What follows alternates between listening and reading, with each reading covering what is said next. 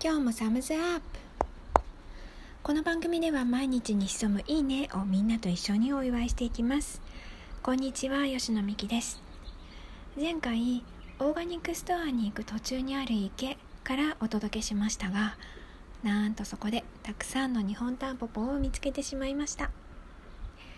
ところで皆さん西洋タンポポと日本タンポポその違いはご存知でしょうか？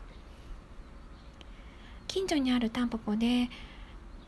夏とか秋といった春以外も咲いているタンポポは西洋タンポポです。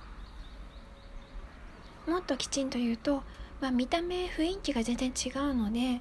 多分見慣れてる方は親いつもの西洋タンポポと違うぞって気づけると思うんですが額の部分が反っているのが西洋タンポポで額がキュッと閉じてるのが日本タンポポです。西洋タンポポと日本タンポポはもっと大きな違いを持っていて西洋タンポポの方は昆虫の協力なしで種を作れるんです。そして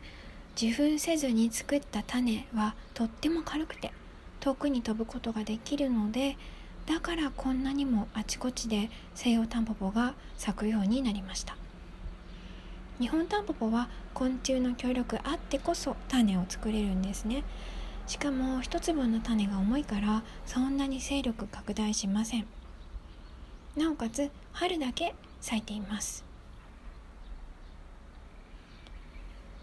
ここまで聞くと西洋タンポポと日本タンポポどっちの方が強い感じがしますか？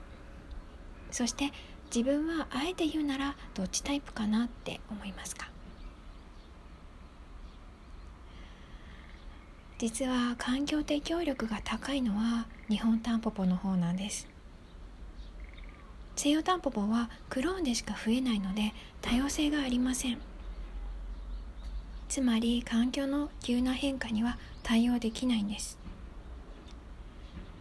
まあ、春以外も咲きますが例えば高い木の下とかそういうところで少し伸びたところでもう周りの木もたくさん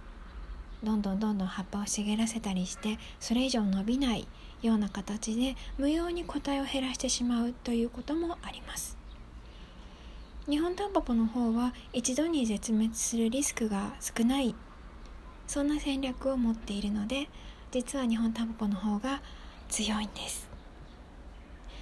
さてこの話を聞いて自分の人生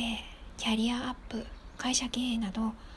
どんな戦略を取っていきたいなって思いましたか？